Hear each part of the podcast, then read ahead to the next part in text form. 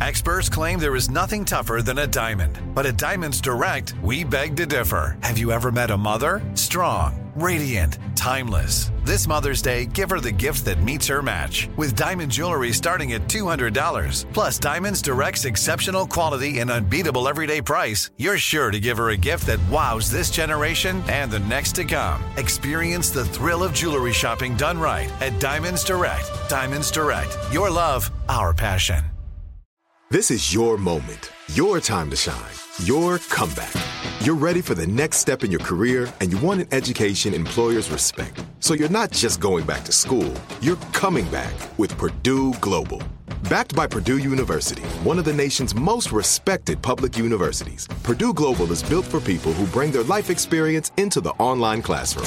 Purdue Global, Purdue's online university for working adults. Start your comeback today at purdueglobal.edu. When you buy Kroger brand products, you feel like you're winning. That's because they offer proven quality at lower than low prices. In fact, we guarantee that you and your family will love how Kroger brand products taste, or you get your money back. So next time you're shopping for the family, look for delicious Kroger brand products because they'll make you all feel like you're winning. Shop now, in store, or online. Kroger, fresh for everyone.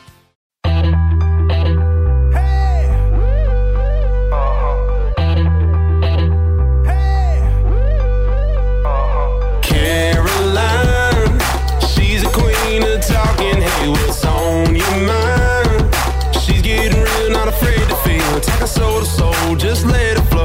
No one can do it quite like Caroline. It's time for Caroline. Hey y'all, so this episode of Get Real Podcast, I have Nikki Burdine on, and you probably recognize her. She's on the news, and she's the anchor of News Channel 2. She's amazing, such a beautiful person inside and out. We talk all about her career, how she's chased it for so long and to get to this coveted position, and it's amazing. And now she's a new mom, and we talk about that journey. And something really special about her journey into motherhood is her daughter Andy came at 28 weeks, which is 12 weeks early. She's a micro preemie, and Nikki has journaled and documented her process with Nikki and being in the NICU and every achievement and milestone and scare that they went through. And this story is so beautiful. This birth story, this her pregnancy story, Andy's life. It is so beautiful. And Nikki is so strong as a mother, and Andy is so strong. This little girl is so strong. And I love this episode so much. It is so heartfelt and it just will touch your heart in every way. So here is Nikki talking about her life and her amazing, incredibly strong little princess warrior daughter, Andy. Okay, I am here with the beautiful, talented Nikki Burdine. Hi. And if you live in Nashville, you're probably like, I know that name. and if you see this video, video, you're like, I know that face. And it's because you're on the news every day. Yep, every morning, dark and early. You wake us up. Sometimes, sometimes I'm still asleep. What channel is it? Channel 2, ABC, the local ABC station. Okay, so you're the anchor on Channel Yes. 2. That's kind of a huge job. It's fun. It's a lot of fun. Yeah. How Good did you get into this? Good Morning Nashville. Yeah. Okay. So I've been in journalism for like almost 13 years now. Moved around a lot. Do you want me to tell you like the whole? Yeah, just, okay. give- just tell us. Um, give, give me the lowdown. Okay. I majored in journalism at UT and then um, moved around a bit. My first like post college job was in DC working for the Redskins. And I knew I wanted to be on camera and you have to start in a small town on TV. So um, I moved to Hagerstown, Maryland, which is a tiny town like an hour and a half outside of DC. So you knew you had to go to a small town and get on the local show there. Yeah. I mean, unless you're like, I don't know, super lucky or whatever, then, Okay. then you can start big. But at least 10 years ago, that or 13 years ago was the way it was. And so I started in Hagerstown, Maryland, did the whole one man band thing, like carried 40 pounds of gear, shot my own stuff, edited it, anchored it, ported produced, wrote it, did it all. Go, girl. For a few years. And then I moved to Lexington, Kentucky, did the same thing there, except I anchored there. And then moved to DC and was a reporter in DC for So that's a big job to- five years. To be a reporter in DC, It was fun. Were you doing a lot of politics? Yeah, a little bit, not as much because it was local. So there's such like a disconnect between network and local. You know, network is like a lot of pandering, a lot of What's pandering uh, mean? Well, I mean that's probably not the right word to use, but a lot of like talking about politics, a lot of opinions, and local Mm-hmm. news is all just about like what's happening like literally in your community, Oh, right, right, know, right. like, it's not like the crime, CNN and- or something No, where oh they're gosh, like no. covering No, I never got to do that. the president's current states all the time. In DC, it kind of overlaps because like you're doing a little bit of like uh, a little bit of politics in DC because it is literally in your backyard. You know, you go to the White House to cover stuff, but for the most part, it's local news, just like it is anywhere else. Did you enjoy it? I did, yeah. I'm glad I got it off my list. You know, to work in a top ten market and to work in a big city like DC. But when my husband and I were like, like, why are we here? Oops, sorry, it's my dog. What's his name? Reggie? It's Reggie White. Reggie White. Oh yeah, he's badass.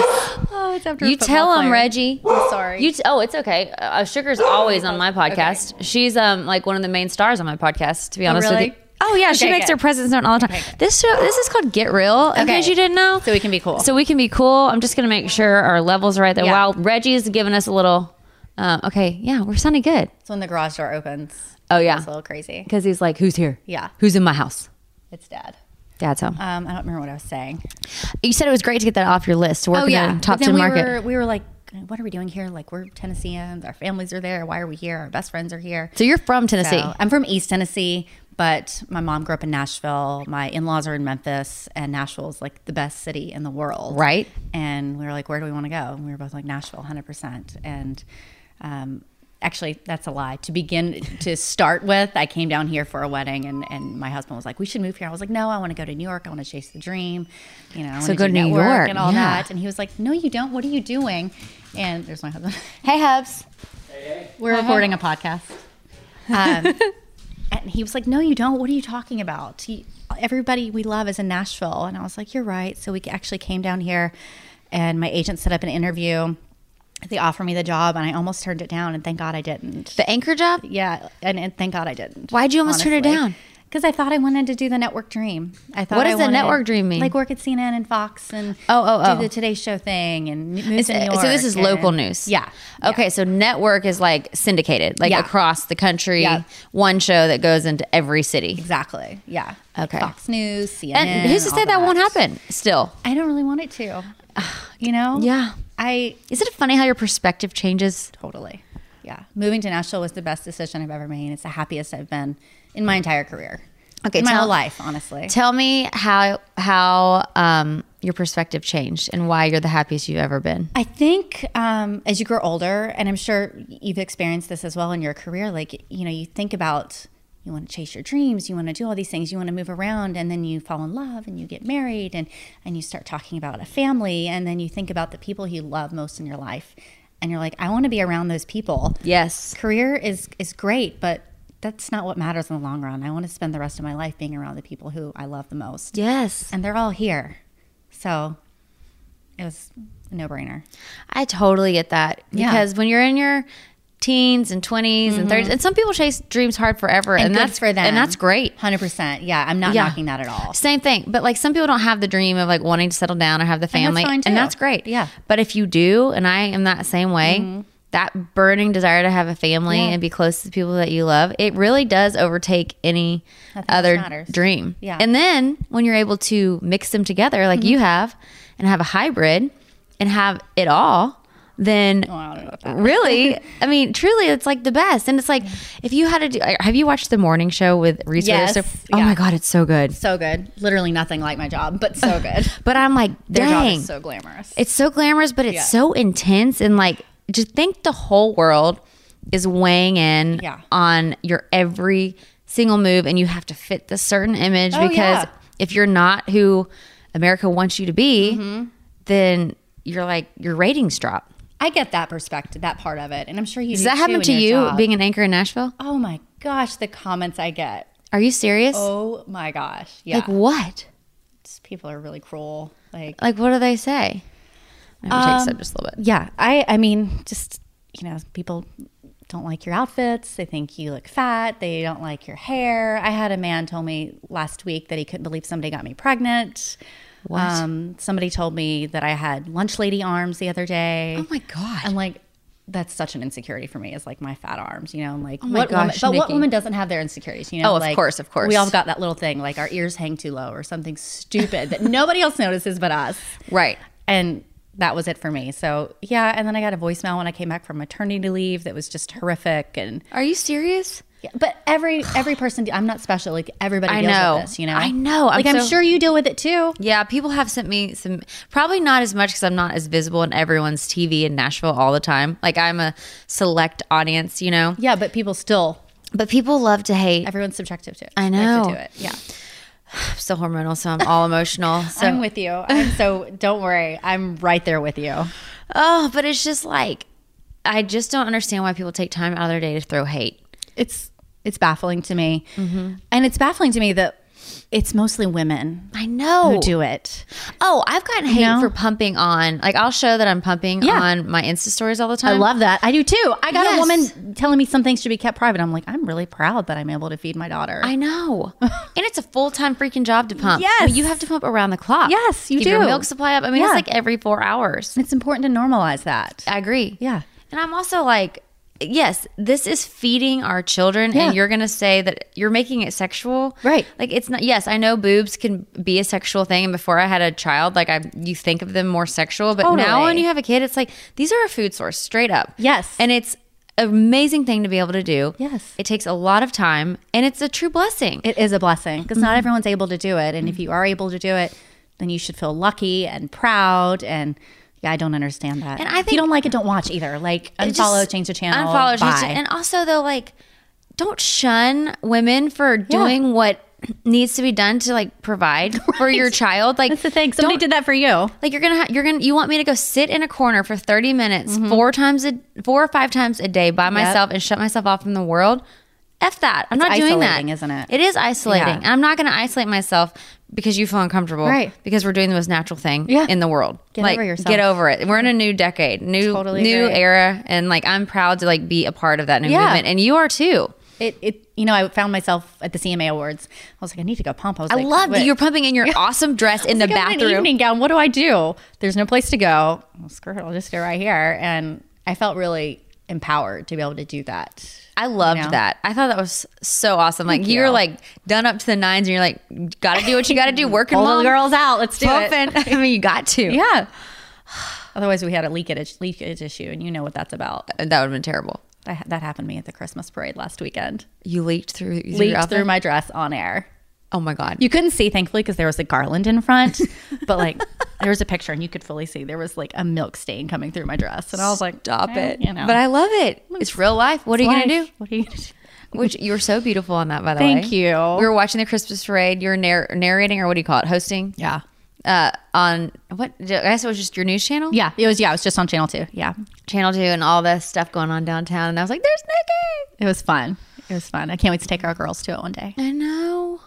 Okay, so I am so excited to talk to you about you becoming a mom Oh, because yes. your journey has inspired me more than anyone. Thank you. I'm gonna cry because I just got to right meet with you. Andy. Oh, Andy is so freaking precious. That's your daughter. So is Sunny. I know they're just so cute. They're so. I want to meet Sunny. I'm jealous you get to meet Andy. I didn't get to meet Sunny. I know. How much does your like world just like change now that you have a daughter? Literally nothing else matters.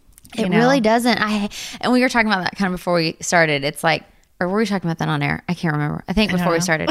I have no brain, No brain. none. I'm with you. But it's like it used to be annoying to hear people talk about how your world totally changes and like all they want to do is talk about their kids. And I know how freaking annoying that must be. Mm-hmm. It is annoying. Yeah. for people who don't have But now kids. we're those people. We're those people. And also, we were saying we feel for the people who, if you can't have children or if, if you're in that season of longing, like I've been in a season where I couldn't have a child. And Yeah, it took us like a year and a half to conceive too. oh, okay. Which compared to like so many other people, I mean, we have a, a mutual friend, my best friend is is going through that, and then you hear from so many women who have miscarriages and all that, and we had a miscarriage. yeah, and your heart just goes out to them, and you, and you don't want to belittle that or not or make them feel uncomfortable, but at the same time, you We're want to just shout from the rooftops about your your little ones. I know. but it is like that is something I realized um, before we got pregnant. I never thought, I thought, oh, we'll just decide to get pregnant. Same. and it'll just be easy. Yeah. And everything will go perfect. Yeah, And life will just be great. and we'll have no problems and whatever. Yeah, And then it took like a year. We had Yeah. a chemical pregnancy, a miscarriage, Oh, and it's just like I never and like so we had like a year for me of like I was truly depressed. Like it was very sad, and I don't know how you felt in when y'all were trying. Like if it ever like got to you, It's rough. Yeah. where you start to like wonder like, am I ever going to be able to be a parent? you feel inadequate. You feel inadequate. Yeah. Like what's wrong with me? What's wrong with my body? and then you turn on social media and literally everyone around you is pregnant. everyone's having babies and everyone's so happy and it's so sad Yeah. and it's so isolating like you said it's a different kind of isolation and then all of a sudden you feel like everyone that you know all your friends are having babies Mm-hmm. And you literally just want to just stay inside and Yeah. hide and be sad because it's when you want a family i feel like that is the most overpowering feeling when it comes on Yeah, that it's you all-consuming. it's all consuming Yeah. and And you flip that switch and you're like, it's time. Mm-hmm. But there are so many walks to motherhood, and that is Yes. something that I am loving to highlight on my podcast right now as being Yeah. a new mom. Like I have loved to share my journey of like loss and I like struggle to getting here and now being with Sunny. Yeah. And I've interviewed some friends who've adopted, but I've never interviewed anyone with your story, Oh. which I'm so excited about because Andy came at 28 weeks. Yeah. And She's it was early. a total surprise. Yeah. And tell me about how it all went down and then how this journey has unfolded because you have documented it on your social media and I have just just been swollen and and my heart has been swollen with Thank love you. for your family. And Andy and like the little angel and fighter that she is. She's a badass. And you said that. You said it. is. This is like badass day. like, is it weird to call my baby a badass? No. She is. She's and a thank total you. You've badass. been so sweet and supportive, reaching out all the time. And we got pregnant around the same time. We were a few weeks apart. Yeah, and we, in fact, I think we both told each other, and she was like, "I'm pregnant." I was like, "I'm pregnant," and it, it was exciting to go through this together. And our girls were supposed to be due around the same time, but my little girl had other plans. She was ready. She was ready to come. yeah, she. Um, so we knew at the 20 week anatomy that something wasn't right. That Mm-hmm. she was really small, and And that's when you did the ultrasound, right? Yeah, yeah, you did. We did that, and the the anatomy scan, you know, where they check everything, and we knew that she was very, very small. And the doctors just like, we don't really know why. We don't know what's going on. We don't know why she's so small. It could be this. It could be this. It could be this. They gave us a ton of examples. One of them was a, a really scary one, and I don't even want to like verbalize it because it was it was so horrific. And and they said go to this specialist. Um, maternal fetal medicine is a specialist, and you're going to have to go. Um, I think it was every couple of weeks at this point, and we're going to monitor her growth. And we're also going to do an amnio, which you know it's scary. What's it that? is. It's where they put a needle into your Oh. um, into your belly, and they pull out the amnio fluid, and they do the testing. Okay, okay. So they had hoped to do that and that that would rule out some things or tell us exactly what was wrong. And it was good news, came back that none of this was super scary things were wrong, which was wonderful. It was a blessing, but we still didn't know what was going on with her. We still didn't know why she wasn't growing, mm-hmm. why she was so small. And at that point, the specialist said, you know, what the best case scenario is that you just have a crappy placenta. Okay. And so that's what we were praying for. We were praying for a crappy placenta because that meant that she was fine, just that my body wasn't giving her what she needed. Okay. And went six weeks, probably like the worst six weeks of my entire life. Oh my gosh. you know? How do you even, what do you, what are those six weeks like? It was it was horrible because you're just every time your phone rings, you know, with a 615 number that you don't know, you hold your breath and you answer your phone and and you wait for the doctor to tell you. Because you don't know what they're going to say. No, you don't know. Waiting for this test or that test to come back, and and And was there a chance that you could lose her at this point? yeah, yeah. Oh God. Um, and and one doctor even told us that we should be prepared to terminate. And um, My God. and I was like, I don't even want to talk about that. Like that's not a possibility. That's not going to happen. Yeah. Um, so that was a horrible thing. Thank God everything came back and they said, you know, all, again, all this, all this is good. She's just tiny, so you're gonna have to get monitored all the time.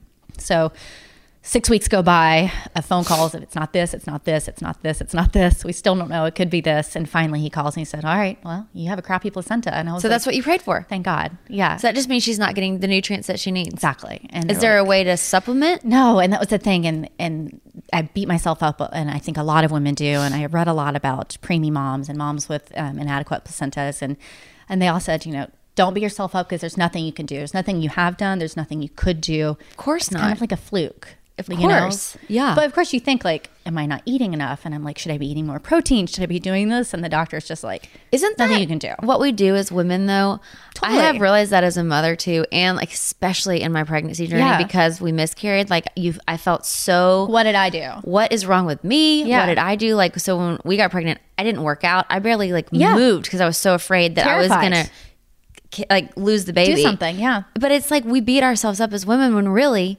there's nothing we can do.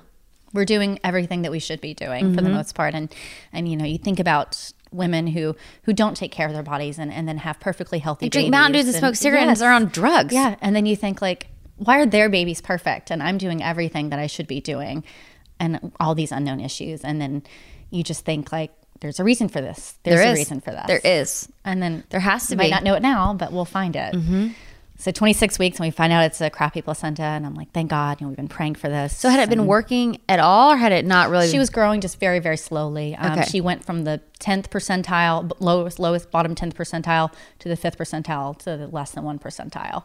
So she just was not growing at all. It was like one of these, you know, and she should, she should be doing this and like picking up steam. Okay. And at um, 26 weeks, they said, we need you to come back next week. We're going to monitor her. And at 27 weeks, they said, just pray to get to 28 weeks because that that's a turning point, right? Yeah, that's when the lungs are really developed and um, it's just better. Like ev- literally every day at that point, you know, Mm-hmm. is important for their development. So if each day matters, and um, got to 28 weeks, and he was like, "All right, just be ready, just be ready." And Were you I'm in the hospital? no, we were still going to a specialist. So I was still going to work throughout all this and just trying I'm to. sure like- you were a wreck at work. It was absolutely a wreck. How did you Yeah. even get through your day? Yeah, it was kind of good working, you know, like Yes. you're distracted. And, Actually, that's true. Right, So you could just zone in. yes, because otherwise I would just lay on my couch and like and cry, you know. Mm-hmm. So um, finally, we go to 28 weeks, and there were all these like little God moments leading up to this. And one of them was my husband travels a lot for work, and usually my appointments are on Wednesdays, and it was supposed to be on Wednesday that week. But my husband was like, I gotta travel. Can you move it to Friday? And I was like, Yeah. So I moved it to Friday. We go in that Friday. It was literally 28 weeks to the day. And we go to the specialist. They do the ultrasound and they go back and get the results. And it took them like an hour and a half to come back and tell us the results. And my husband looked at me and he was like, "We're she's going right now. We're going to the hospital." And I was like, "No, no, no. Like we're gonna make it to 30 weeks. We're gonna make it." They come in. They're like, "So we're gonna hospitalize you, but don't worry, don't worry. You're gonna be in the hospital for like two to three weeks, and then we're gonna deliver." So the reason that was so good that we changed the appointment is because had we had the appointment at Wednesday on Wednesday and my husband wasn't there, it, or had we had the excuse me, had we had had the appointment on Wednesday and the placenta had been fine or she or not fine, but she had been growing, we wouldn't have known. We wouldn't have been hospitalized. We would wait an entire week, and it could have been you know a bad situation. So the two extra days. Yeah, really made a difference um, because you know you never know when the things are going to take a So it took a shift. It took a turn. It yeah. Okay. So it was kind of just had taken a turn. Yeah, just to take a turn. So on the day of the, tw- on the 28th day, 28th week, we go to the hospital. Well, they say, go home, pack a bag, like get lunch. You're going to be in the hospital for two weeks. So we like go to Chick-fil-A. I go home, pack a bag, and we go to the hospital, check in, and they hook me up to a machine. They're monitoring me. I'm like, okay, so we're good. We're going to keep an eye on you, keep an eye on her. Um, we'll do another check this weekend and then just keep an eye on you. 45 minutes later, my OBGYN, my doctor, everybody comes rushing in and they're like, it's time. And I'm like, what do you mean? It's What time?" happened? Her diastolic flow dipped. So when your diastolic flow dips, that means that, you know, it, it goes in and out like the placenta, you know, the heartbeat goes in and out like that. And um, it dipped below. And she was in distress. And they said, it's time. We're taking her. I was like, what do you mean you're taking her? Like, I'm 28 weeks. Like, she weighs a pound. Like, you can't take her right now. I'm not ready. Like, what do you mean? Like, next week? They're like, no, like in an hour. What are you allergic to? I'm like, I don't understand what you're saying. Like, she's not ready. I'm not ready. Oh my gosh. So, um, another God moment. My parents, who live f- four and a half hours away from here, happened to both be in town, and they were like 10 minutes away. And my husband called them and said, "You better get here. Your daughter's about to become a mother." Oh my goodness! They literally get here as they're pulling me out of the room and putting me into the um, the, the operating room to give me the C-section. What are you so I What are you thinking? I'm hysterical. Um, Are you, what are you? What are the thoughts that are going through your brain? like, is my baby going to survive? Um, it was, you, you can't help but think the worst, you know, when you have a, a one pound baby and 28 weeks, you know. Um, there was a lot I didn't know, and I think that was scary. And they all kept reassuring me, but you just think about all of these ways that you want to bring a baby into the world. You want the perfect picture. You want everybody to be there. You want the waiting room filled with all your loved ones and balloons and flowers and none of that was happening. And you posted about that. You said that you're like, Yeah. So when so most a lot of people have their babies, it's always so exciting and Yeah. so much love, and it's like no one knows the struggle and the pain when you bring in a premature baby because Yeah. it's not all the flowers and balloons. Yeah.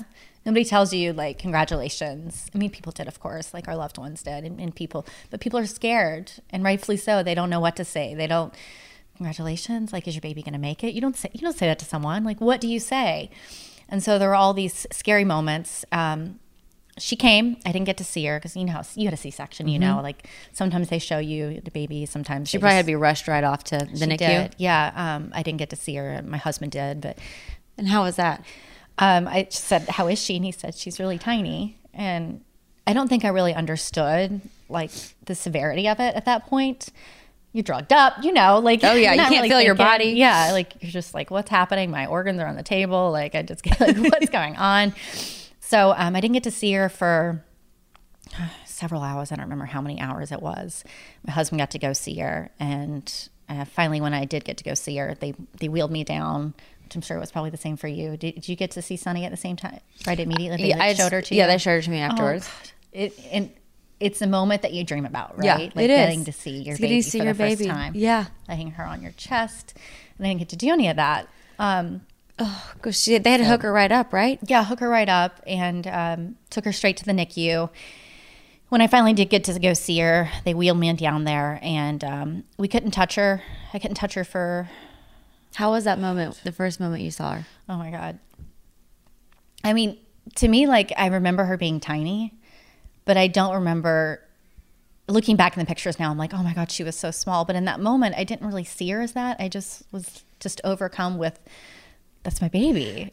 Does that make sense? Yes, it is your baby. But now looking back, I'm like, why wasn't I more scared then? because you knew that was your baby. I think I just knew that like she was going to be okay, like somewhere deep down. Yeah. Um, I also think I was drugged up. But it's your baby. Yeah. It's like a love that you yes, she's tiny, but that doesn't Yeah. mean it's not I mean it's she's your tiny baby. She's still perfect. She's your baby. yeah. She weighed one pound four ounces, um, so she's like a little doll. and um, when I finally did get to see her, we couldn't touch her for I want to say a week. I couldn't hold her for two weeks. How was Um, that? I mean, obviously, the I know. best moment of my life. When you held her? I mean, I say, I say all these wonderful, like the best moment of my life, the best day of my life, the best in. But it is. in the. It was, of course, having her was wonderful, but holding her was better. Bringing her home was even better, and so you have all these milestones that you that you celebrate, and of course, one's just better than the other. You know. So she was in the NICU for seventy-one days. Did it were there ever scary moments in there or was it Yeah. always like moving positively? so again, I, I don't think I really understood the severity of in the beginning. Doctors are, are very positive. They're geniuses. They're brilliant. St. Thomas Midtown, where she was born, is isn't that where you That's where we did it too, yeah. Amazing, Amazing. Like, they're true angels. Um, but she was there probably a couple of days, and I was sitting here at home because the worst thing ever after you have a baby is being leaving the hospital and leaving your baby there Oh my gosh. um, you know, you have a baby, you expect to like bring them home with you. And I remember like begging the doctors like to let me stay in the hospital longer, which is so strange. Like who wants to stay in an awful hospital with awful food, right? like I was like, can I get one more day? They gave me an extra day and it was great. Um, but I remember leaving the hospital and crying. And then a couple of days later, I was sitting on this couch. Uh, I was still on my maternity leave, and I just started crying, like, which was not uncommon then. I mean, you know, Oh, like yeah. you're, you're hysterical. Hormones are everywhere. all over the place. Still are. oh yeah, for sure. But it was uncontrollable one night, and um, my husband and I had just decided we we had been going three days or three times a day to the NICU. We went in the morning to see her, we went at lunch to see her, and then at night we went to see her and, and read her bedtime stories every single night. while she was in her little box.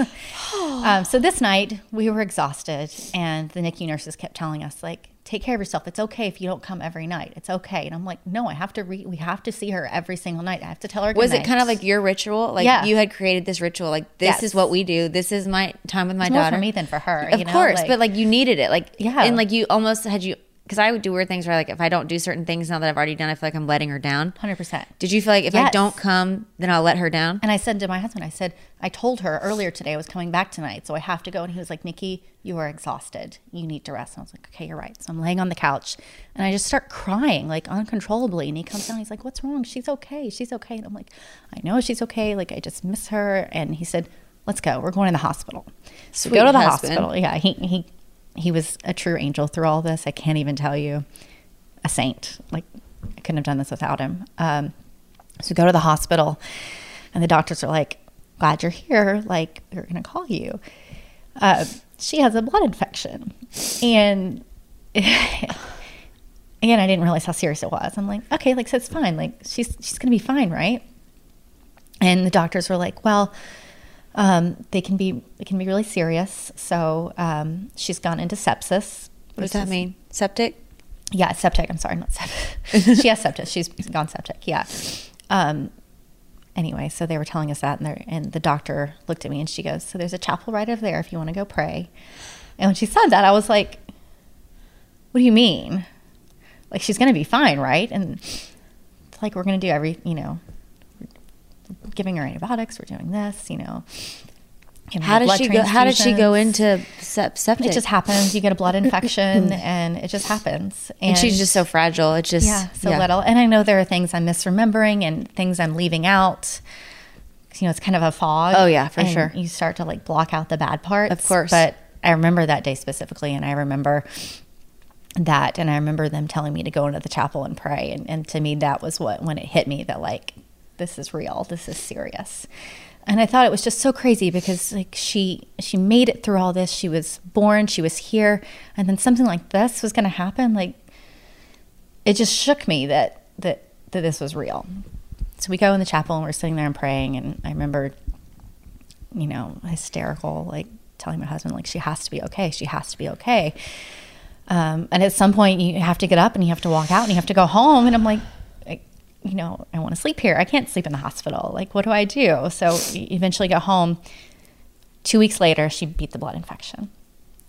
Oh, she beat it. Um, so it was So a miracle. what were those truly. two? Were you just? How did? What were those two weeks? I mean, I mean, every day the doctor calls you and then they say, um, you know, we're going to either do another blood transfusion or we're going to test her again. So she has like it calls a PICC line. They put it in her in her hand um, or in her foot, you know, because she was still hooked up to all these machines. And the one that she had in her hand, they thought maybe that was where the infection came. Maybe it was the one in her foot. Maybe it was this. Maybe it was that. Um, and so they would do all these things, and they're like, no, she still has it. No, she still has it. No, she still has it. And they have to wait 48 hours in between each time. So they would test her and do the culture, you know, and see if it came back positive or negative. And um, every time, two days later, they would call and it was still positive, still positive. And then finally they called and they're like, it's been 48 hours and it hasn't come back yet. So we're like, okay, maybe it's not going to grow yet. And it, it never came back and she beat it. So from then on, it was truly just like her growing. Like all things considered, all of their preemie babies, like we were really lucky considering how early and how small she was. We were really, really lucky.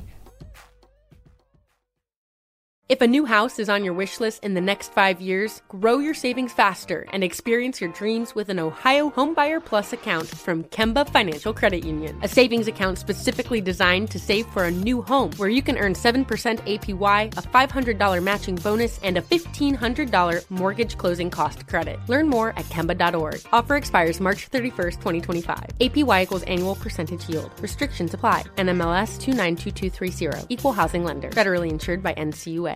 Live Nation presents Concert Week. Now through May 14th, get $25 tickets to over 5,000 shows. That's up to 75% off a summer full of your favorite artists like 21 Savage, Alanis Morissette, Cage the Elephant, Celeste Barber, Dierks Bentley, Feid, Hootie and the Blowfish, Janet Jackson, Kidz Bop Kids, Meghan Trainor, Bissell Pluma, Sarah McLachlan. Get tickets to more than 5,000 summer shows for just $25. Until now through May 14th. Visit LiveNation.com slash Concert to learn more and plan your summer with Sean Paul, Sum 41, 30 Seconds to Mars, oh, and Two Door Cinema Club. We went from normal life, healthy child to acute lymphoblastic leukemia or B cell ALL. The St. Jude team came up to get CJ via ambulance. Shortly after that, I noticed a rainbow. It meant that there was hope. We were driving into hope. To have hope is to have your child healthy, and we have that because of St. Jude. You can help kids fight childhood cancer. Please become a St. Jude Partner in Hope today by visiting musicgives.org.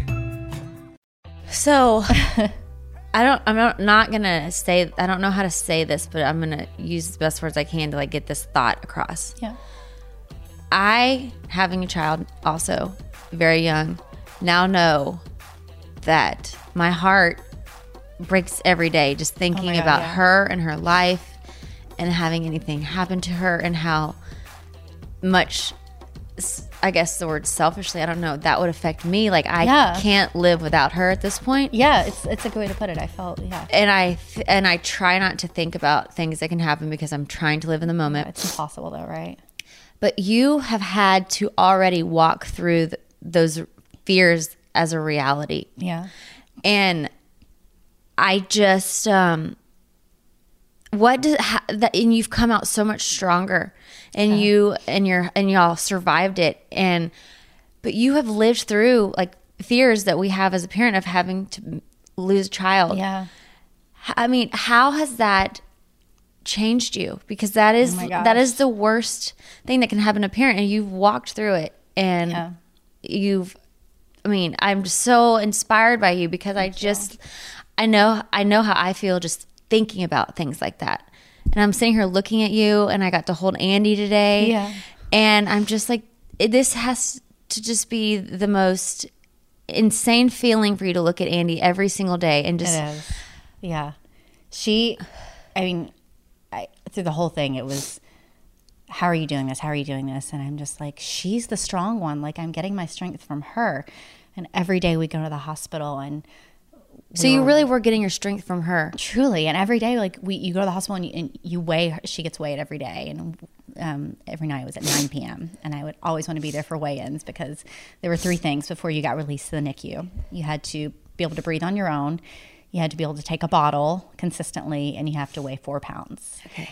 And it sounds crazy to gain four pounds. Like, it's insane, right? But every day it was like, she's gained this many grams, this many grams. And when she was gaining this weight, it was like, she's doing this. Like, how hard is it for this little one pound, four ounce baby to put on weight? And she can do this and she's breathing on her own. Like, I just cannot imagine the strength. And I'm like, like she's she was giving that to me, and it, she gave me. She strength. wants to be here. Yeah. Like she wanted to be She's such a fighter. She's such a fighter. It was it was amazing to watch something so tiny grow, grow, grow, and I look back at pictures of her and I'm like, you look like an alien. Like I don't even know who you are, and and now she weighs eight pounds. She's eight pound Yeah. juicy baby. Yeah. Oh my goodness. I mean, she's got little juicy little legs. Yeah, she's got baby rolls. Oh, she's I remember praying for rolls. I'm like, I cannot wait for you to have rolls. Can't wait for you to have cheeks. And And she has her little cheeks are so full. I mean, Nikki, I just like the strength of you as a mother. thank you. But have you found that this whole new strength inside of you that you didn't know existed now since walking through this with Andy? Yeah. Tell me about that.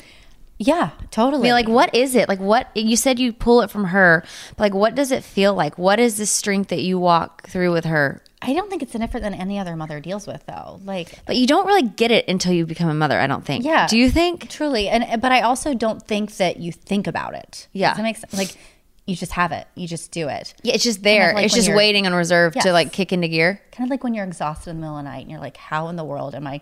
Before Andy, I would be so tired from work, I would come home and take a nap. And now I'm like, I'm good to go. Let's go. Yeah. Where, do, where does that strength and that energy come from?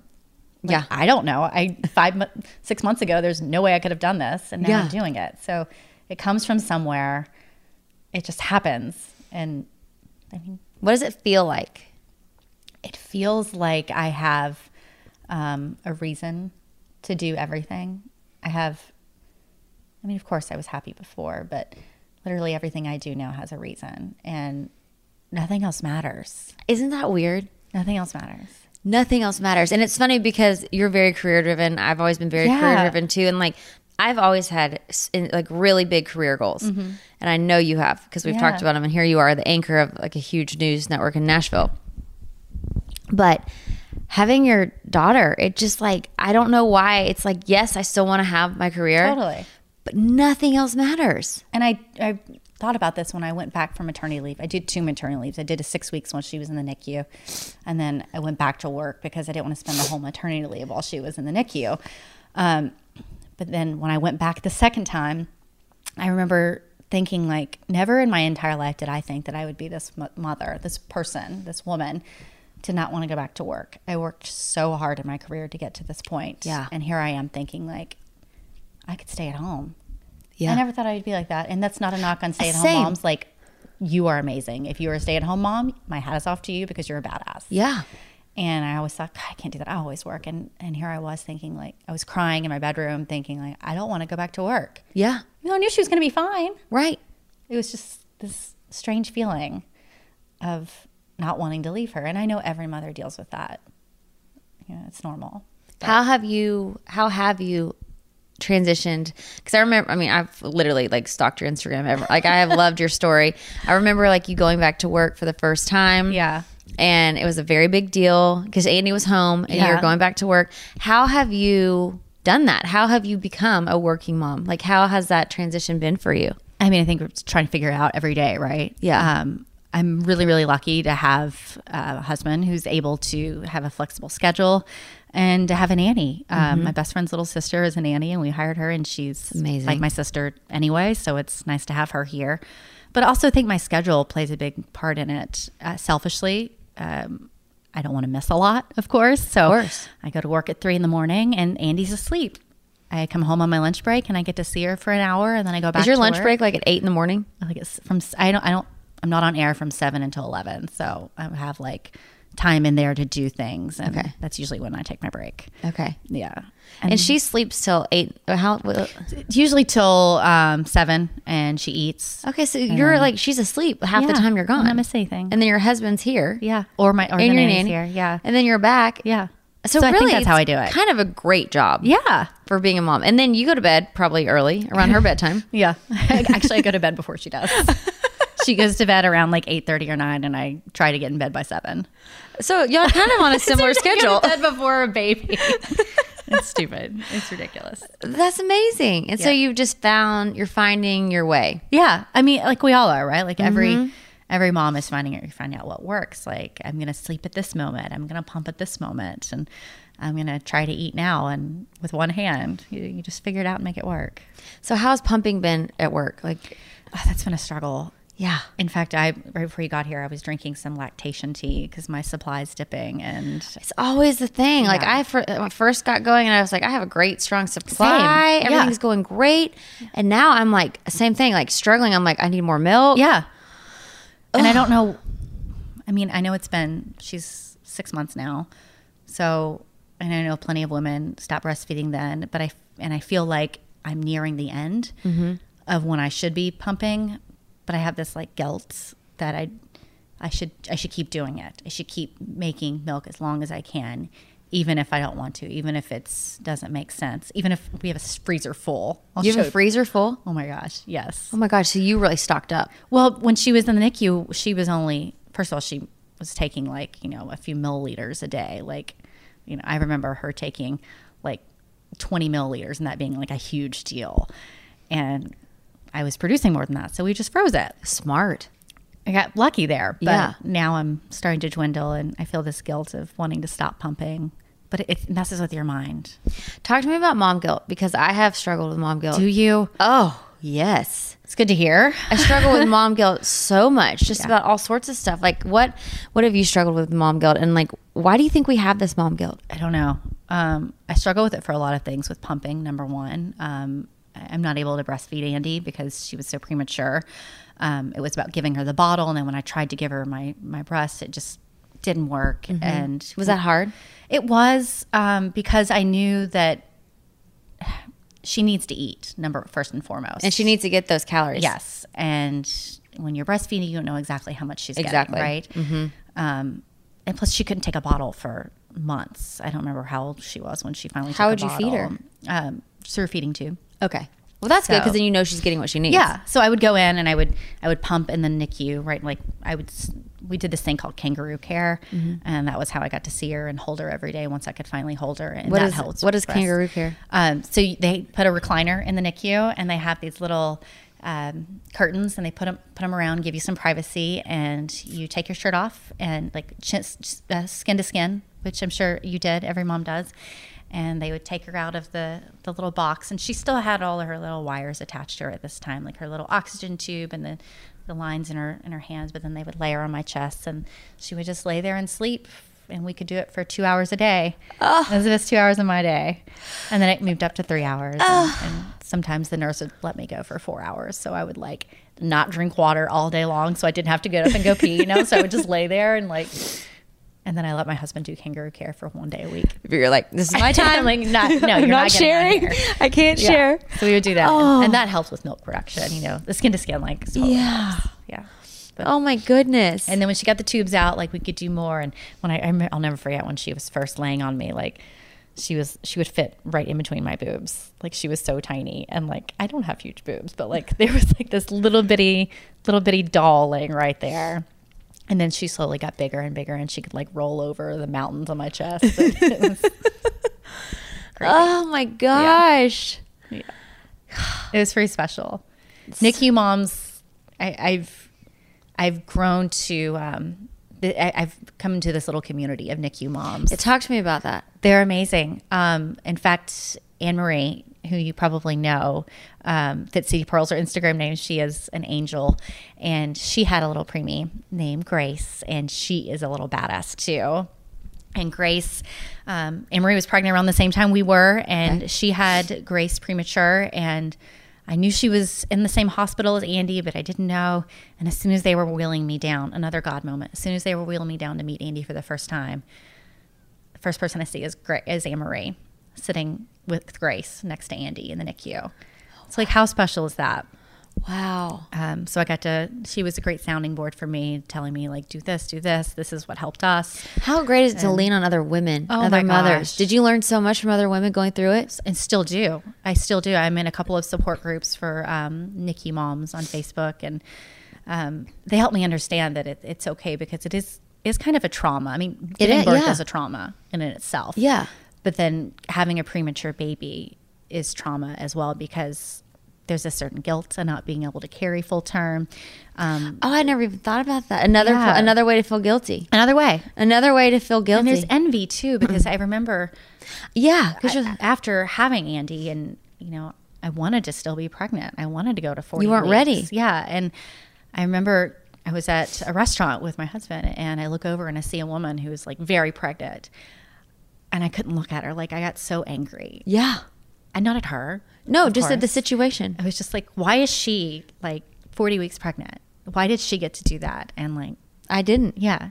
Um, obviously, there's a reason for everything. And No, but that's a out, but- real feeling because I mean I didn't Yeah. have that during my pregnancy with Sunny, but Yeah. I had that when we were miscarrying, and then right. Looking at other pregnant women, and it's like why can't Yeah. why did I lose this baby? Like why is this person? And then you hear people like complaining about it and how Yes. they are so uncomfortable, and they're just documenting their feelings, and it's As not their fault. Yeah. but it is like you can't help but be like, if you only knew how Right. lucky you are. I would like give anything to be uncomfortable, To and swollen pregnant. ankles. Yeah, and Yeah. get there, but yeah. So that it's it was really wonderful to have Anne Marie and other NICU moms, and, I and to be able to them. express yourself to be like, why am I feeling envy? Why or not why? Yeah. You know why, but like just to be able to say it. Yeah. You Why do I feel guilty? I I'm at the NICU for six hours in a day, and I feel guilty that that's not enough. I don't want to go eat lunch because I would rather stay here and sit by my baby's uh, NICU box, her isolette, even though she has no idea that I'm here. She's sleeping. But uh, that that was the guilt that I dealt with more so than anything was not being um, being too selfish and not being there all the time, even though I know in my head that I was there plenty. You know, Yeah. I know that I did everything that I could do and provided everything that I could, but you know, you can't help but think, Yeah. is it enough? And I wonder if we're gonna feel that way for the rest of our lives. I as think moms. so. Yeah. You know, Yes. because I sit there and I like, I literally just want to watch Sunny breathe. Yes. and I just want to like be in in her face all Yep. the time.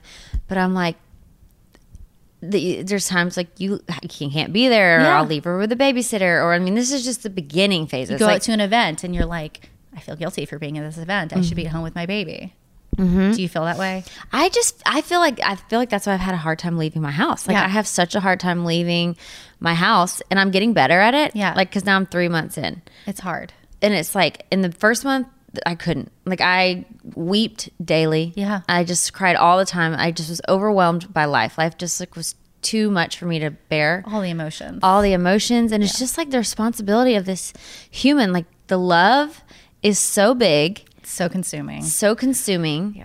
And just the fears. And so that's what I'm saying like you had to already walk through some of these fears. I just have fears in my brain of like all the things that could go wrong. And I'm like, but does it make you feel more invincible now that you've already walked through this stuff? Not invincible, but like, like we did this. Like, Yeah. okay, I can like do this with Andy. Like we can survive hard, scary things. In fact, I had this conversation with my husband because um, premature babies have all kinds of issues. You know, their developmental issues, whatever, and um, you never know. Like, is she going to walk on time? You know, she's still in the bottom one percentile. Like, she's a six month old baby, but she weighs eight pounds. That's tiny. Most babies weigh that when they're born.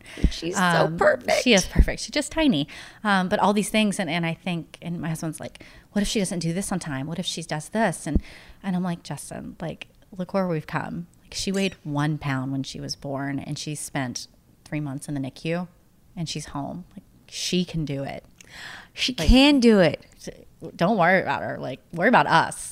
like being able to watch her and keep up with her because she can do it. she can do it and she wants it and like oh my god I, that is so true just like being a mom i just feel like that same kind of feeling with sunny it's like you are gonna do what you came here to do Yeah. little girl and i'm gonna be I'm just gonna watch. right here by your side Yeah. rooting you on i have never felt um i've always thought of myself as like a nice kind person You are. but i have You're never the sweetest person. I, seriously. but I still, but I, but I was still like self motivated at the at the core, Yeah. really, because I mean, we all are, I guess, in some way. I having becoming a mom is the first time I have truly, and even with Michael, like I love him more than anything in the world. course. But we're it's still even a different kind of love than a love of a child because now having Sunny, like I would drop anything anytime if I if it was for her best interest. Yeah. Whatever she needs, it's like no questions asked. Like there's not there's never been another person where you you always look out for yourself number Yeah. one Yeah. it's natural that's normal we all Yeah. do that there's never been anyone that you've put above yourself for the most part I For mean, the I most that's part. natural you know Yeah, I mean, you love your family and your friends, and you'll Of do anything for them. But it's like this l- love of like Sunny fulfilling her life in Yeah. the way that the best way that she can, and like getting what she came here for on this earth. I'm like, Yeah.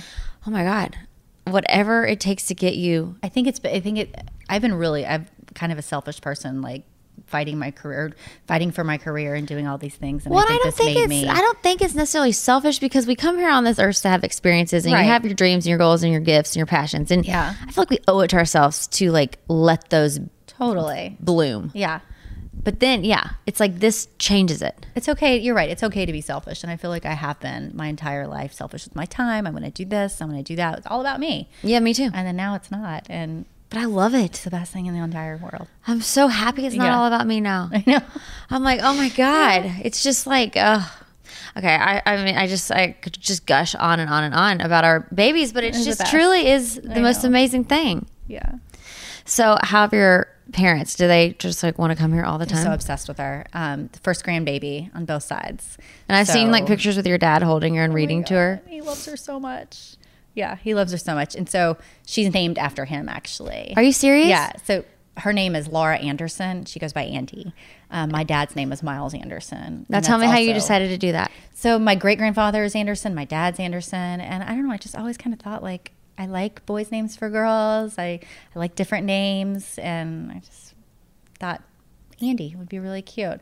And Laura, this is funny. My name is Laura. I have two little sisters. Their name is Laura. My mother's name is Laura. Wait, your sister, y'all all have the same name? Everyone. You, all y'all are named Laura? Everyone. What? It's crazy. Hold on. I know. So all your mom, you, Yes. and your there's four women in Four your family, Yeah. and all four of y'all are named Laura. Mhm. So my mom's Laura Denise. She goes by Denise. I'm the oldest, Laura Nicole. I go by Nikki. And middle daughter is Laura Marie. She goes by Laura, and then the baby is Laura Elise, and she goes by Elise. So how did the Laura get to go by? How did the third one get to use the name Laura? So they had me, and they're like, "We wanted Laura Nicole. We wanted her to go by Nikki." And then they had a, a second girl, and they said, "Well, we really wanted a daughter who actually goes by the name Laura." So they're like, "We're gonna call her Laura." Then they had an oops baby, and they said, "We can't leave her out." Here we are. so how did that even? How did they even come up with that? I have no idea. I think honestly, they just were not that creative. Well, I mean, I guess okay. I have to say, I'm sitting here going like, "Oh my gosh, that's so crazy." But my sister and I have the same middle name. See, there you go. We both went by my mom's maiden name, kind of Southern, too. Williams. Th- Wait, that's your maiden name, Williams? Yes, My married name is Williams. That's funny. really? Yeah. So you're Nikki Williams? Yeah. Looky there. Yeah. So Catherine and I are like, she's Catherine Williams Cutbirth, and I was Caroline Oh. Williams Cutbirth. So I guess it's just switching it to the front end. Yeah. Yeah. Okay, that's kind of awesome. It is. I love it. I've never heard of that in my entire Yeah. life. So when I had a girl, I was like, I mean, I have to name her Laura, don't I? So she's Laura. yeah, So Laura. there's Anderson. five. There's five. And it's your dad's name too. I mean, this is strong. Well, my dad's not a Laura. My dad's Anderson, but yes. But you got your family running. Does your husband feel left out? I guess he I got the know. last name. Yeah, that's what he said. And I was like, should I feel bad? And I was like, no, wait a minute. He's Williams. Like, she's carrying on his last name. It's good. Yeah. So tell me about how you and your husband, how this, how becoming parents and going through this together. Justin, yeah, Justin. tell me how this has, what this, how this has brought y'all together. Justin and I are both very independent independent people. Like we um, did long distance for like seven years. Seven years. Yeah, because I moved around a lot, and he was in DC for eleven years, and I just kept moving around, chasing my career. And Where'd y'all meet? um, we met, sort of met in college at UT. Okay. but we had a lot of mutual friends. Didn't really know each other. Just kind of knew of each other. One of those things. And then we were both living in DC after college and started dating. Okay. And then I was like, peace out. I'm moving, chasing my career, and did that. And we stayed together the whole time. So we've always been very independent in our relationship, which I think has boded well for us because we did long distance. And otherwise, I mean, I don't know how it would work. Um, and so then when we had Andy, it forced us to really rely on each other. Interesting. And I think it's been so, so good for us. and how has that looked? I mean, there's nobody else you can talk to about it. I am not somebody who talks about my feelings a lot. Really? No, I don't. You don't? Not at all. Uh-uh. um, that has changed since I've an- had Andy. Really? For sure. And Justin is very communicative, um, a lot more so than I am, which you would think, like, as a journalist and somebody who's in communications for a li- living, you would think that I would be good at that, but I'm not. I'm always the one doing the que- question asking. um, so that's why my also that and mom brain combined is probably why I'm all over the place in this interview. So I'm No, sorry. you're not. You're right on the you're right on the tracks. but I'm all over the place too. So I mean, good luck to anyone listening. But I think it's going great. Okay, good. um, so, but having each other to rely on, I think, has been so good for our marriage because who else do you talk to about this? Like, Have y'all had, like, crazy thing that we're going through? Deeper And- conversations than you've ever had. yeah, and I think he also just knew that, like, he just had to to do all these things for me that I couldn't do. Like, Um, what did he have to do? again not talking about things. People would call what can we do for nikki? What can we do? Like this is when andy was before she was born and then when andy was in the nicu people would call and check and i didn't want to talk to anyone. Um, i was i isolated myself very much. Um, Did you just didn't want to have to explain anything? yeah and i also didn't know what was going to happen You didn't have the energy to uh, Yeah. help anyone else with their thoughts and Yeah. worries. You were in your own. I, I mean i was i didn't know if my daughter was going to make it um, there were so many unknowns and the thought of verbalizing any of those fears was just too much for me and so they would call him And he was able to do it. He was, but I know that took a toll on him. I mean, as mothers, we go through a trauma having birth, having babies, right? Like mm-hmm. that is a trauma, mm-hmm. but we forget about it. Yeah. Because thus the human race continues. Otherwise, we would never have babies if all we remembered was the trauma of childbirth, right? I don't think men have that gene to be able to forget that Yeah. trauma. And most men don't go through trauma of childbirth. I think he did because he went through the unknown of the pregnancy, of, you know, that six weeks of worst case scenarios and then the three months of being in the NICU and, and not having our baby and not knowing if she was going to make it. He went through that and uh, How did he handle it? Like, how was Like his process? like a champ. Honestly, I do not know what I would have done without him. He would, he still does make me dinner every night because I don't cook. I don't either. Uh, Michael cooks for dinner for me every oh night. And I can't wait to tell him that. makes me feel better. Oh, I just gave it up. I just recently just gave now though, but now that like I have a daughter, I'm like I'm actually just gonna release it and not feel bad about it. Yes. I'm done. And Michael likes it, so I'm like, great. See, he likes it too. So just let him have it. Okay. It's done. I'm going to tell him now. I'm like, Caroline does it too. I've just released it and I'm like, this is yours and I'm never taking thing. it back. Yeah. It's like you We're claimed feeding it. her with these, Yes, right? exactly. Okay. So you're feeding us. So you're actually feeding our children. Yes. Because you're feeding us. There you go. They feel that there you go. So now they're so involved. See, we're solving problems here. Look, looky there. So he did that. I mean, he he supported me through all those things and, and was there when I needed him. And, and Did he ever break down or was he able to stay strong? Yeah, he did. He did. And I don't think I'd ever seen him cry before that. Really? Yeah. And but he did try to do it, hide it from me a lot of times because I knew that, or he knew that if he cried, I cried, and then it, it's just too much. Um, and we had to stay strong for each other and for Andy because you're almost in this fog. You know, you're it, it's your own little routine. You know, you're driving to the NICU every day. You're getting coffee. You're going and sitting there and talking to the nurses, and you're sitting by her, and then you go home, and it becomes this like new normal and this new routine, and and you just try to make it through every day, whatever way that looks like. The same as when you bring a new baby home, like Mhm. your new normal, your new routine. You're just trying to survive. Mhm. It just looks a little bit different for us. Mhm. You know. So what is his personality like in general? Justin's? Yeah. Oh my gosh. He is type A, um, very clean. Your house is spotless. Uh, he would come down and tell you it was a mess. Oh, really? Yeah. No. He's so type A and so organized and so clean. I mean, I- we're sitting on a couch. I mean, on a blanket on the couch, so the dog hair and cat hair didn't get on it, which I appreciate. That's so him. Yeah, and I'm a disaster, so it's a good thing. Okay, so y'all balance each other out. I guess so. You're not type A. No, I'm all over the place. Like I start 12 projects, I never finish any of them. I'm a true Gemini, like a Oh, million okay. different ideas, Love that. unorganized, like all over the place. Yeah. I love that. You gotta have balance. yeah, I guess so. So tell me now, after being such a career woman, still are. Yeah. Now you have such a new perspective of life, being a new mom. Mhm. What is success to you now? Oh gosh, um, I'm still struggling with that, honestly. And in fact, I had a conversation about this with my dad the other day because he has instilled this like really hardworking ethic, uh, this hardworking ethic in me, and I'm struggling with that now because he's never taken a sick day in his life. Oh wow, in his life, in his life, in his life, and Not um, one? not one. And so that's kind of what I grew up with. I think that's why I worked so hard to in my career, and that's all I've known. And now that I have Andy, and I don't love it as much as I did, I'm not willing to sacrifice everything as much as I did before. And I think that's normal and natural. I think everyone Totally. goes through that.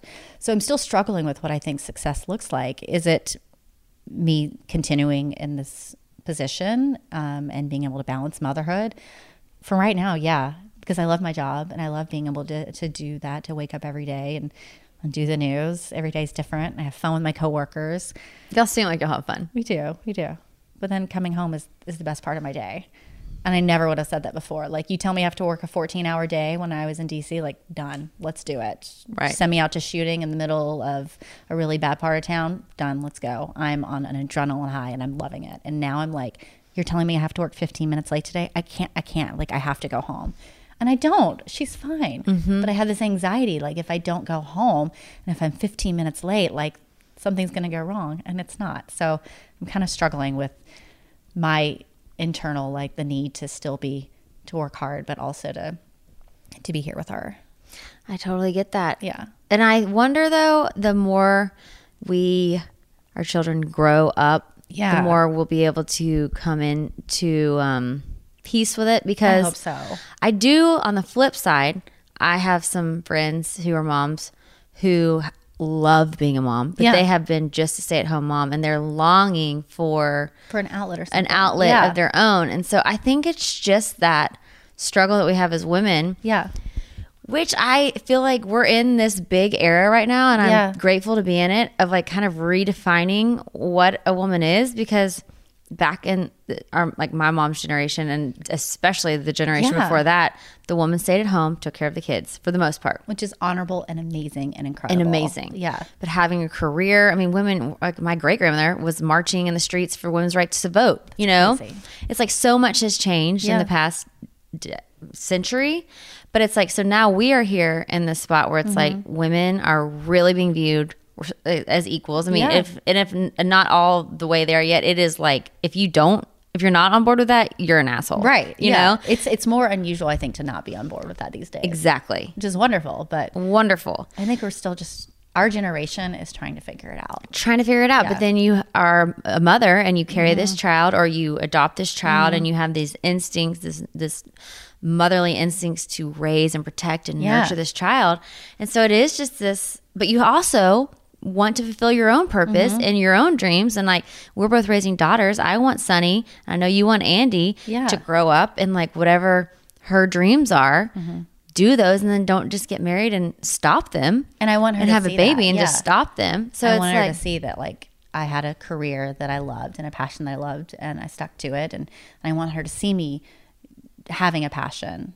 But at the same time I want to be here with her. I know. so what do we do? I just keep know. navigating every day. I guess just trying and telling her maybe if we talk to them about it and we tell them like I'd rather I want to be here with you but mommy also loves her work and Mm-hmm. loves job. Well, maybe you don't love your job, but I enjoy what I do.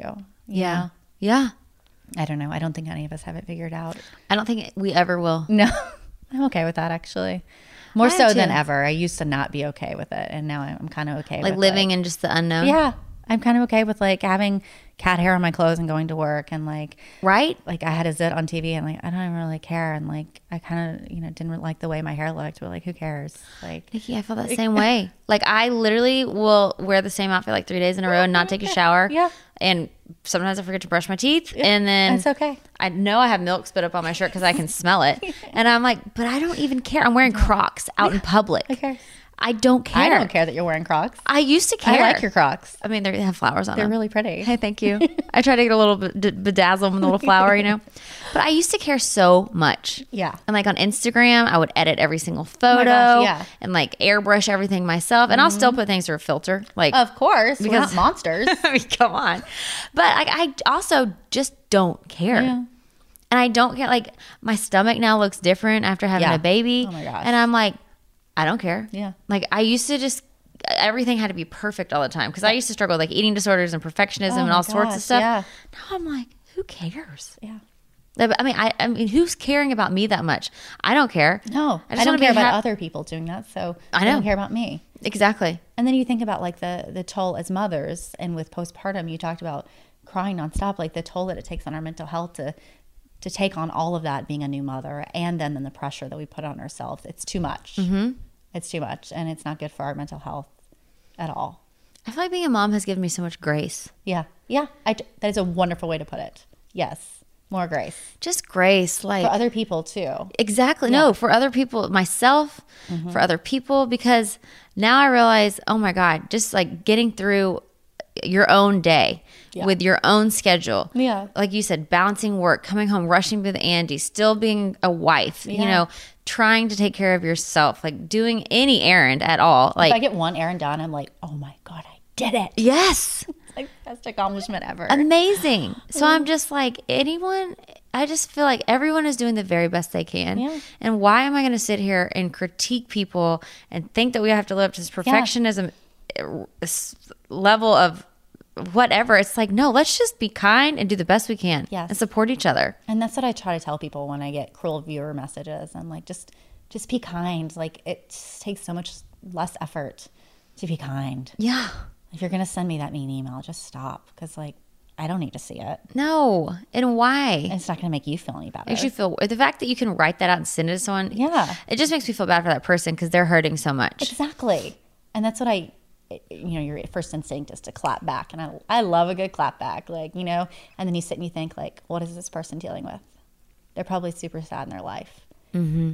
You never know. Yeah. No, truly. They are. They have to be. You can't say that kind of stuff if you're not d- hurt inside.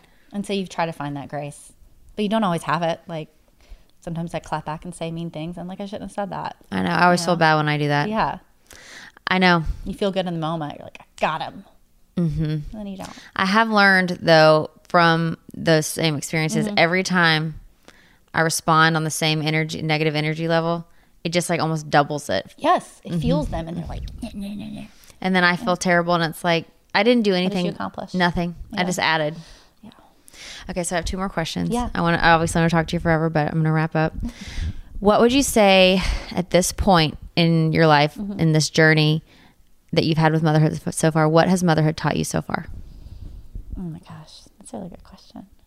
Um, it's taught me that I'm stronger than I ever thought I was, um, and that Andy's stronger than I ever thought she was, um, and that every day is better. Every day is a gift. That I, what I thought was the lowest point in my life, ended up being like the beginning of, of the best, and every day is a gift. I mean, truly, like that sounds like such a cliche, but every day with her, after seeing her, you know, so small and so frail and, and not knowing what her future held. And, and now I'm just like, I get to wake you up every morning and feed you. Like, how lucky am I? Did I answer your question? What did you ask me? What That's how did I it. Has it? What has? don't even know. What are your thoughts on? I don't even. We've never even talked about this, so I'm mm-hmm. just throwing this out there. What are your thoughts on God? I, I believe in God. I believe in heaven and, and all. Yeah. I Were you angry with him? No, I wasn't. Um, I was confused, and but more than anything, I prayed every single night for her. I like every night I pray before I go to sleep, and I, I usually fall asleep praying. Um, but when Andy was born and when she was in the hospital, I got on my knees every single, almost every single night. Not every single night, but I got on my knees a lot, which I never did before. And seeing him work through her and seeing all of these little God moments come up, like little things in the moment I didn't know what they were. I didn't know how significant they were. And then when I sat down to write her birth story, I was looking back and I was like, oh my gosh, that was not an accident. Mm-hmm. One of my friends from high school was in Andy's delivery. Oh. And I didn't know it until afterwards. And I see her in the NICU and I'm just like, you were there. Like you were there. You were there for a reason mm-hmm. And having Anne Marie going through that with me and seeing her and, and now having her as a resource and then Justin's business trip being rescheduled. Like all of these little things are not coincidence. No. You know?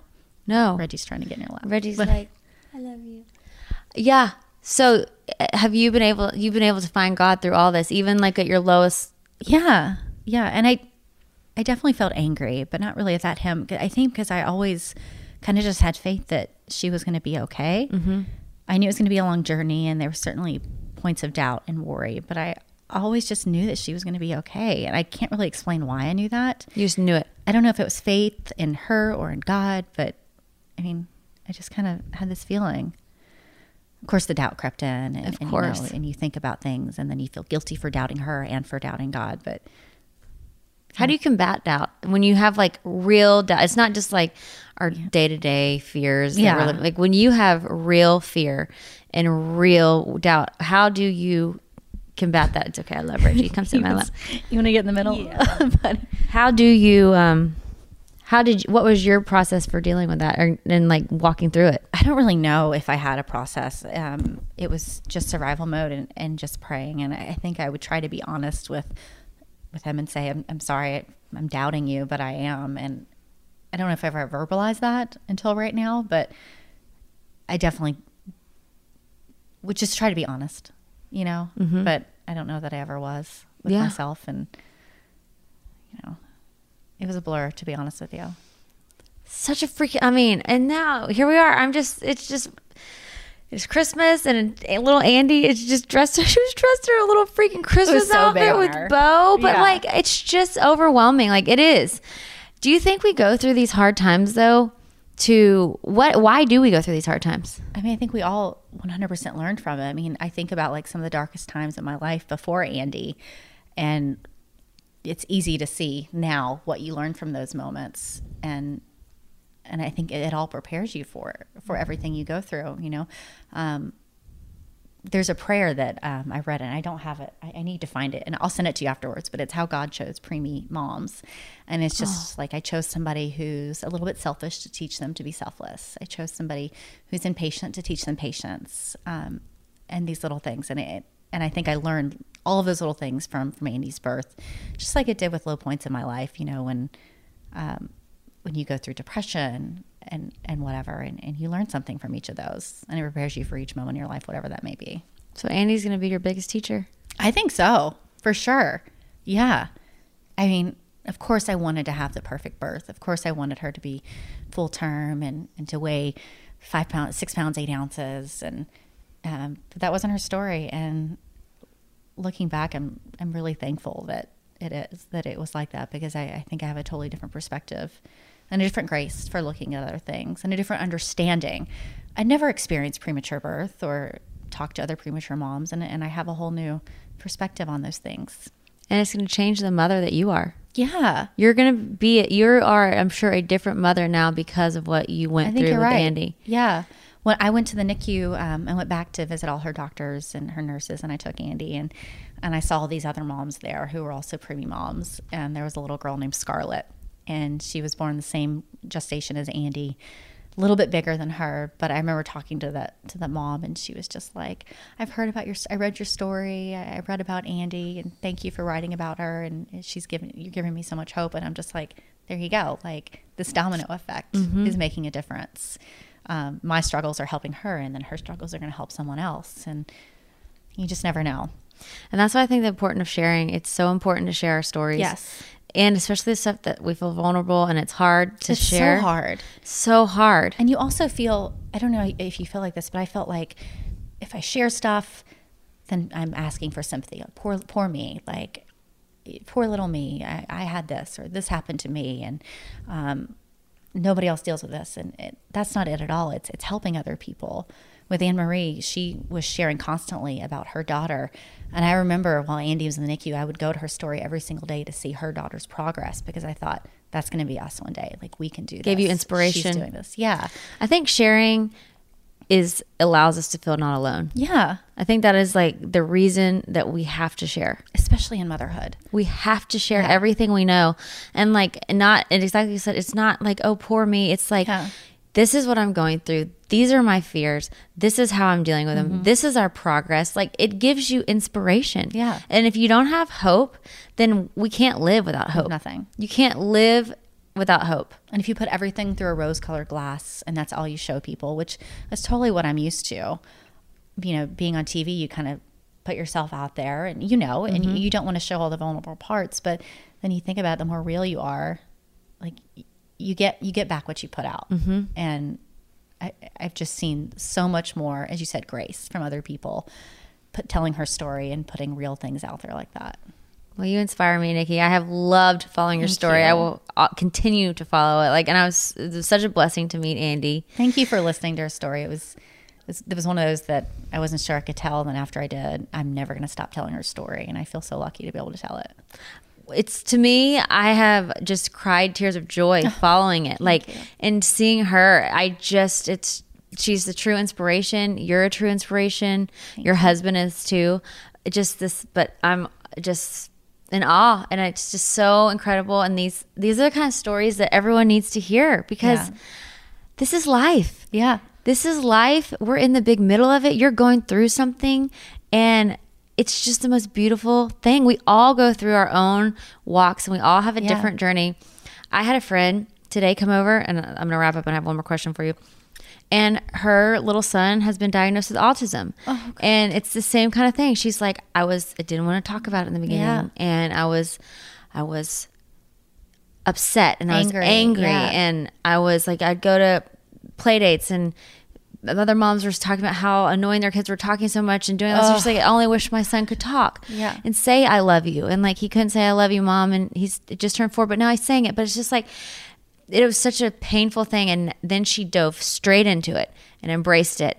And has, they've gotten uh, into schools and he's like learning to thrive and learn his own That's way. wonderful. And it's just like, you just got to go straight into it, you know? And this is the journey that God intended for your child. This is the journey that God intended for you as the mother of this child. And just got to go into it and find the blessing that it is because Yeah. it is a blessing. You're right. You have to, you have to find the blessing. But you have there. to embrace the Yeah. full thing and not be in denial or upset or angry. I mean, yes, feel it all. I'll have all that, but then be like, this is this Yeah. is our journey. What are we gonna do? And you have done that, and that is why I just I keep saying this, but like it was it was Andy. It was fully her and just seeing her grow every single day and do these things. And I was just like, that little one pound baby girl can do this, like so can I. Yes. You know? And it's all beautiful. Whatever walk we're on, it's all meant to be. Totally. Okay, so I leave every interview with leave your light. So what do you want people to know? Oh my gosh. That's a very large question. It is a large question. About what? About me or just about like maybe your whole just you've gone through so much in life. You're an incredible career woman. You're an amazing wife. Now you have this whole new part of your life that's opened up with Andy. And I don't know, like if you're just reflecting back over your journey, what pops into your mind right now of just what's important to you? Um, that is a big question. So many. Um, the Gemini in me is going like a hundred different directions. She can you can say them all. Um, I guess I just I keep going back to something that you said, which is is the grace, and I have been shown so much grace through this, through other people, through God, through our family, through Andy, and I think I'm trying to now show that, and I think if we can all do that with each other, in every literally every single facet of our life and if we just stop and think like is this helpful? Is this hurtful? Is this showing grace for someone? Then it can all you know make the world a better place. I love that. i don't know Nikki, you're i don't amazing. know what else to tell That's beautiful. Oh, my mom brain is real do you have mom brain Oh, oh yeah. I had mom brain before I became a mom or pregnant, and now it's just like next level. yeah You're amazing. Thank you for You're sharing this story. thank you for listening and for letting me tell andy's story I'm so honored that you shared it with me and my listeners. And Andy is the most beautiful angel in the whole Thank world. you. I can't wait for her and Sunny to, be, to hang out and be best friends. Can you imagine how cute? Oh, it's gonna be so cute when we finally like can get our. Like I've been, Sunny's barely met any baby. I'm like, okay, we're gonna do it next year. Yes, cold cold and flu season. We're to get through that. Yes, and then- that's our goal. yeah. See, we just set little goals for ourselves. That's it. Yeah, little goals, whether it be brushing our teeth that day or setting up a play date. We just chip away at them. Yeah, I love it, Nikki. Thank you so much. I love you. Thank you. Bye. If a new house is on your wish list in the next five years, grow your savings faster and experience your dreams with an Ohio Homebuyer Plus account from Kemba Financial Credit Union. A savings account specifically designed to save for a new home where you can earn 7% APY, a $500 matching bonus, and a $1,500 mortgage closing cost credit. Learn more at Kemba.org. Offer expires March 31st, 2025. APY equals annual percentage yield. Restrictions apply. NMLS 292230. Equal housing lender. Federally insured by NCUA. Live Nation presents Concert Week. Now through May 14th, get $25 tickets to over 5,000 shows. That's up to 75% off a summer full of your favorite artists like 21 Savage, Alanis Morissette, Cage the Elephant, Celeste Barber, Dierks Bentley, Feid, Hootie and the Blowfish, Janet Jackson, Kidz Bop Kids, Meghan Trainor, Peso Pluma, Sarah McLachlan. Get tickets to more than 5,000 summer shows for just $25. Until now through May 14th. Visit LiveNation.com slash Concert Week to learn more and plan your summer with Sean Paul, Sum 41, 30 Seconds to Mars, oh, and Two Door Cinema Club. There's no distance too far for the perfect trip. Hi, checking in for. Or the perfect table. Hey, where are you? Coming!